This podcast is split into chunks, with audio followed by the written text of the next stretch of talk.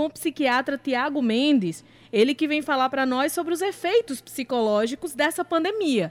Seja para quem está com medo da doença e está se cuidando, ou para quem não usa máscara, está em festa, está aglomerando, está promovendo aglomerações nesse momento. Seja bem-vindo, doutor Tiago, boa tarde. Muito bom tê-lo conosco. E eu já vou emendar a primeira pergunta. Como lidar nesse momento, um ano de pandemia? Muita gente já teve Covid, tem medo de ter novamente. Outras tantas pessoas, e é o meu caso, não teve Covid ainda, mas tem muito medo de ter a doença. Como controlar a ansiedade num momento como esse? Boa tarde, boa tarde, Ivna. Boa tarde, Petrônio.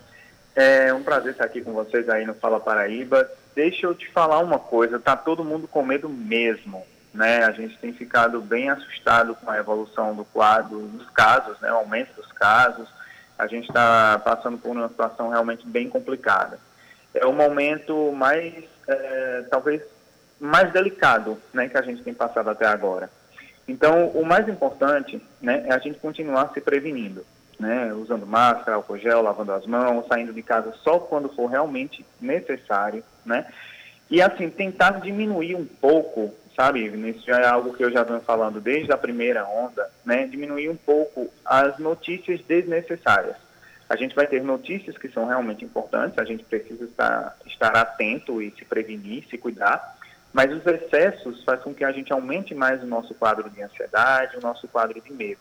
Né? Então, se a gente está, de certa forma, se sentindo mais protegido em casa, né, e se a gente consegue também diminuir um pouco as informações em excesso negativas, né, é, talvez a gente diminua um pouquinho esse quadro de ansiedade.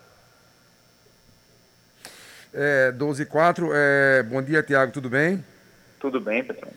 Ô, ô Tiago, até que ponto é, quem não teve ainda a doença, ou quem está doente, ou quem está se recuperando, é, todas as situações, até que ponto é ruim ou é bom você assistir é, o noticiário, é, as informações que são trazidas pela imprensa de um modo geral, principalmente nas TVs, nos telejornais, é, a falta de, de kit de intubação, a falta de oxigênio, uhum. até que ponto isso pode ser danoso é, para as pessoas que, que já estão não é, com uhum. temor, estão aterrorizadas.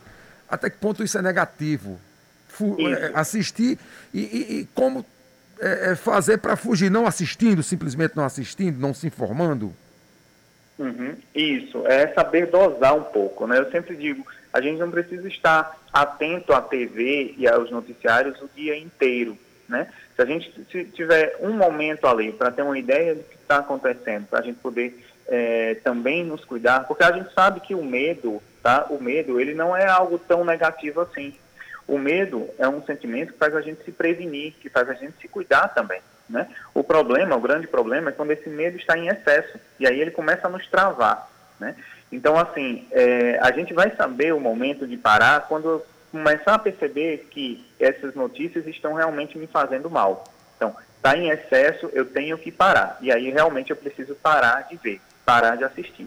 Mas é importante que eu também tenha é, as informações.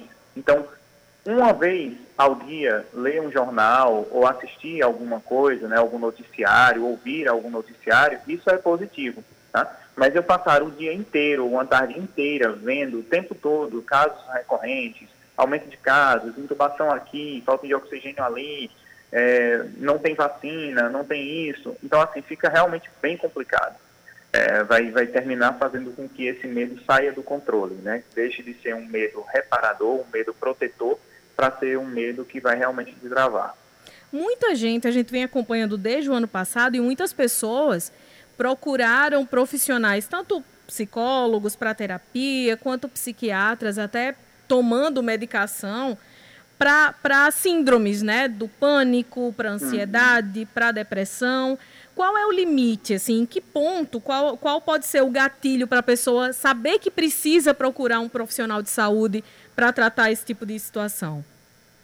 Olha, eu vou ser bem sincero, no momento, ah, pelo menos psicólogos está sendo necessário demais, tá?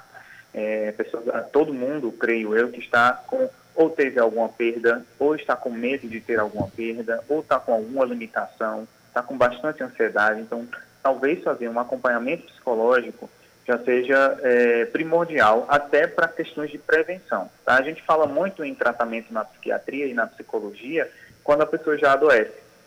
Mas a gente conseguir prevenir também através de terapia com psicólogo, isso já ajuda muito. Tá? É um fator protetor em relação a todos esses nossos transtornos que você acabou de falar em relação à ansiedade. Mesmo é, para quem está se sentindo sei... bem. Oi? Mesmo para quem está se sentindo bem. Mesmo para quem está se sentindo bem. É, é, é, um fator protetor, tá? Agora, para começar medicação, como você me perguntou, é, sintomas físicos que estão te travando, tá? Então, ansiedade e medo, nesse momento, eles são relativamente normais. Mas se essa ansiedade é algo que está travando você, esse medo é algo que está realmente tendo muitos sintomas físicos, com palpitação, tremores, é, choro, desmaios, enfim, é, ele se caracteriza de várias formas. É, aí sim, talvez precise de medicação, tá? E aí precisa procurar um profissional psiquiatra para poder estar fazendo esse tipo de tratamento. Ô, Tiago, e, e, o que fazer para é procurar um, um, um, um, psicólogo também, além de um médico? Porque, por exemplo, tem pessoas que tossem, aí pensam que estão com Covid. Tem pessoa que espia, diz, eu estou com Covid. Tem pessoa que pensa que está com falta de ar e não está. Mas a perturbação é tanta, o, o medo é tanto que você, que a, a, a pessoa pensa que está com falta de ar. Já aconteceu comigo, inclusive. É, tem dor de cabeça, diz, rapaz, eu estou com Covid. O que fazer para sair dessa paranoia, Tiago? Isso é uma paranoia. Uhum.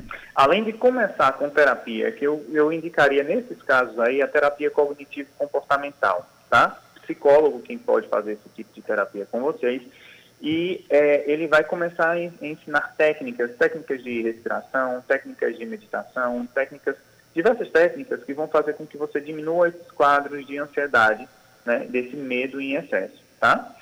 Se, mesmo com todas essas técnicas, o paciente ainda não consegue controlar, talvez seja necessário realmente a questão medicamentosa, tá certo? E aí vai ser reavaliado através do psiquiatra, que é um médico que pode estar prescrevendo essas medicações, né? Mas tentar fazer uma vida mais saudável também ajuda, tá? Então, exercícios físicos, uma boa alimentação, diminuir a quantidade de informações negativas, né?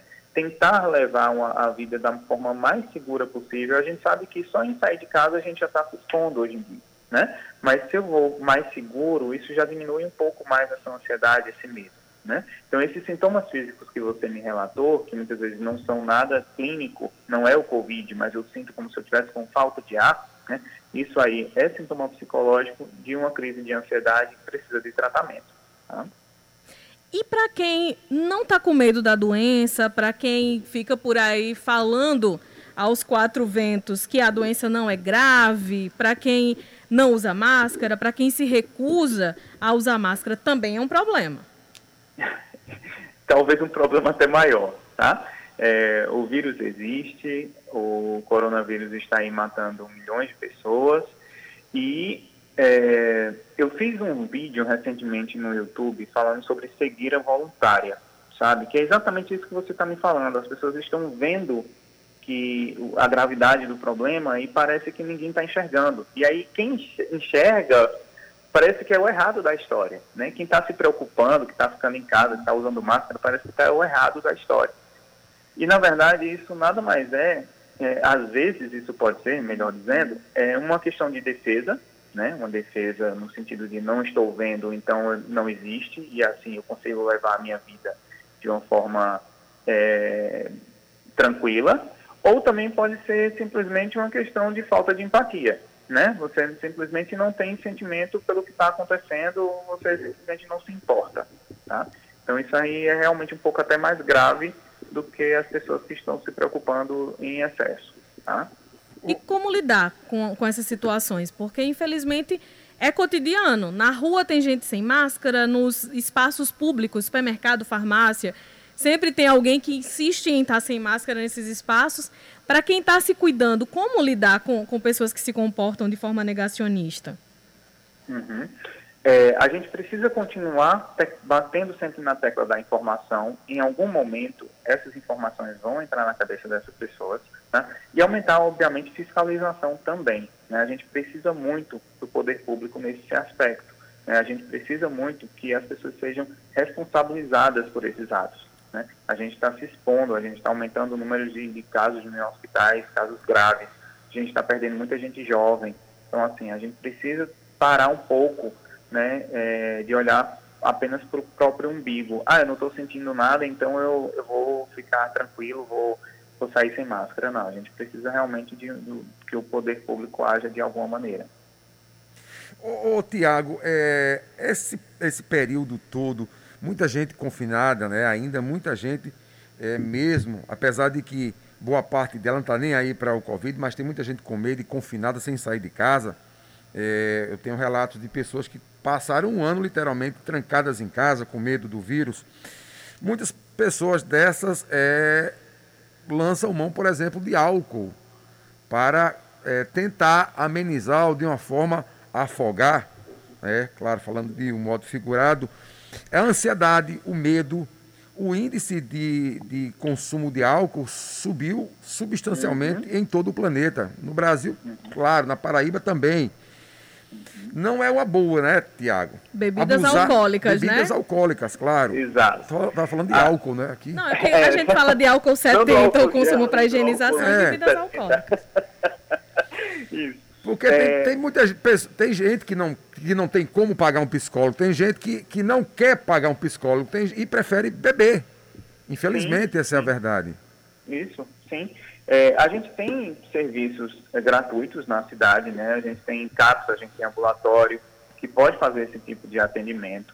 É, e realmente, álcool, transtorno causado pelo álcool, né, no caso o alcoolismo, ele foi um, se eu não me engano, eu, ele está em terceiro lugar em maiores quadros, né, de, quadro de maior crescimento dentro da área da psiquiatria durante esse Covid.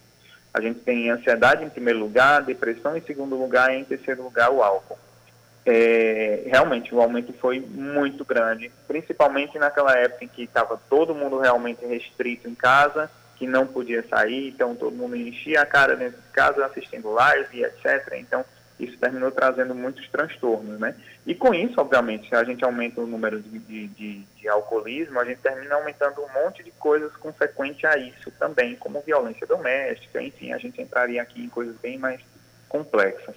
Então, realmente, gente, vamos ter que frear um pouquinho essa questão do alcoolismo aí, procurar tratamento, tratamento sério, para a gente poder não estar tá, é, adoecendo tanto a gente quanto a família da gente.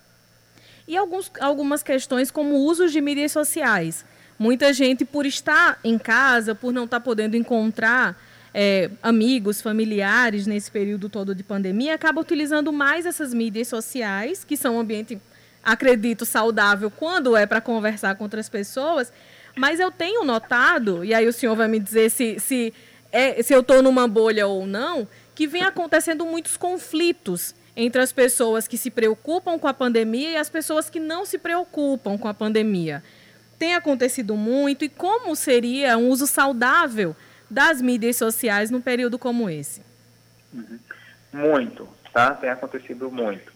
É, é interessante que a gente, é, quando a gente está nessa. Eu falo exatamente como se fossem duas bolhas mesmo, né? Uma bolha do que eu não me importo e uma bolha do que eu estou preocupado, né? Então, assim, é, e aí um fica falando mal do outro. É, não vai ser, não vão ser discussões muito saudáveis, tá? Porque ninguém vai mudar de opinião por causa dessas discussões. O importante talvez seja apenas a questão da informação, mas sem também estar tá se alterando, sem estar tá xingando, sem estar tá porque não vai, não vai ajudar em absolutamente nada, apenas vai se expressar ainda mais se você continuar com esse tipo de, de atitude. É, as redes sociais eles têm ajudado muito, é, é, algo realmente positivo, tá, na questão da comunicação, da aproximação de pessoas. É, mas em excesso também vai te fazer mal. Né? Então, a gente controlando o tempo, né? É, a gente sempre fala que telas, seja de TV, é, celular, computador, por mais de duas horas seguidas, assim, sem parar, ela é já é prejudicial, né? Então a gente precisa, na verdade, sempre dar um tempo, né? E quanto mais fracionado o uso do telefone, por exemplo, melhor, né? Das redes sociais, melhor. Sem falar que redes sociais também só quer, a gente só apresenta o que a gente quer apresentar, né? Então tá todo mundo feliz, todo mundo muito bem. E aí as pessoas que não estão tão bem assim, que olham aquelas fotos e olham aquelas, aqueles comentários sempre maravilhosos, assim, é, olham assim meu Deus, que vida é essa minha, né? E isso termina também trazendo alguns transtornos. Então a gente tem que ter muito cuidado com as redes sociais também. Tá? Apesar de ser algo positivo, a gente precisa ter bastante cuidado em emitir a sua opinião, em também saber desconsiderar algo que está te ofendendo, que veio de uma forma agressiva. É algo que a gente precisa trabalhar bastante. E mesmo durante a pandemia ainda segue aquela, aquela história da grama do vizinho ser mais verde, de padrões de beleza bastante, e tudo mais? Nossa, bastante, muito. Tá? Principalmente as pessoas que colocam assim, é, e aí vem nessa questão da bolha, né? É, eu saio de casa, me junto com vários amigos e vou, vou beber, vou me divertir, e eu fico sabendo que ninguém pegou Covid. Então, ah, então isso é besteira, né? Poxa, e eu tô aqui trancado, não estou fazendo nada, estou sem poder encontrar meus amigos, estou com medo, e aí isso às vezes vai causando uma certa revolta, né? E uma revolta por você estar se protegendo e uma revolta por, pelo outro estar se colocando em risco, podendo estar colocando a sua vida em risco por tabela. Então, assim, é, é bem complicado. A gente tem que lembrar, né, também que os hospitais estão é, cheios. E, assim, independente de você vai estar com Covid ou não estar com Covid, se você tiver um infarto, se você tiver alguma outra coisa, você não vai conseguir ser atendido, né? Então, assim, as pessoas vão, é, vão morrer e já estão morrendo em alguns lugares também, não só pelo Covid em si, mas por outras doenças que não está sendo possível ser tratado porque o paciente não consegue atendimento. Então a gente precisa se cuidar e a gente precisa começar a enxergar o outro, né, a necessidade do outro e que também pode ser a minha. Né? Talvez eu não pegue Covid, talvez eu já tenha pego Covid, mas eu posso cegar, infartar, e aí? Como que fica? Né? Ô, ô, ô Tiago, e para quem está ansioso, não só com a Covid, é, para quem está perdendo o sono, não só com a Covid, tem muita gente fazendo abuso de medicação também, de tranquilizante para dormir, taja preta ou não, mas tem muita gente abusando de medicação pelo medo, ou porque está desempregado, ou porque não recebeu o auxílio emergencial, nem vai receber. Enfim, são N preocupações que levam o ser humano a depender cada vez mais das drogas para dormir. Uhum. É, essa é a questão de, de uma automedicação, ela, ela é grave, ela é corriqueira, né? E é bastante grave porque, é, às vezes, o paciente não está dormindo e toma medicação para dormir. Só que essa insônia, muitas vezes, não é só uma insônia. É um problema anterior, é um quadro de ansiedade, é um quadro de depressão, é um outro quadro que não está sendo tratado. E aí ele está só mascarando o problema. Né? Fora que o, as medicações elas vão ter efeitos colaterais também, que o paciente não vai estar sendo acompanhado. Então, o mais importante é que se você tiver com insônia, você procure um tratamento médico, faça um tratamento realmente adequado para você. Né? E cada paciente, cada pessoa tem um tipo de tratamento. Não é porque eu estou com insônia e outra pessoa está com insônia, o Petrônio está com insônia, que nós três vamos ter a mesma, o mesmo tipo de, de medicação. Tá? É, cada um vai ser um tratamento diferente, específico para você. Além desses medicamentos que são, enfim, produzidos por farmacêuticas, muita gente tem aderido a tratamentos naturais, ou mais naturais, menos químicos. Também precisa de acompanhamento para um tratamento holístico, por exemplo? É, o tratamento, por exemplo, com fitoterápicos, né, chás e etc., às vezes é interessante em algum médico trabalha com esse tipo de tratamento ser consultado, porque também tem efeitos colaterais né?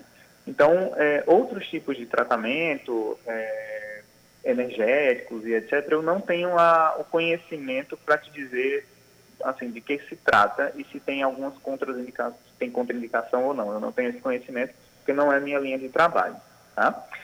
É, então, assim, mas se existe algum profissional que trabalha com determinada é, situação, talvez ele precise ser consultado também para poder explicar isso para o paciente.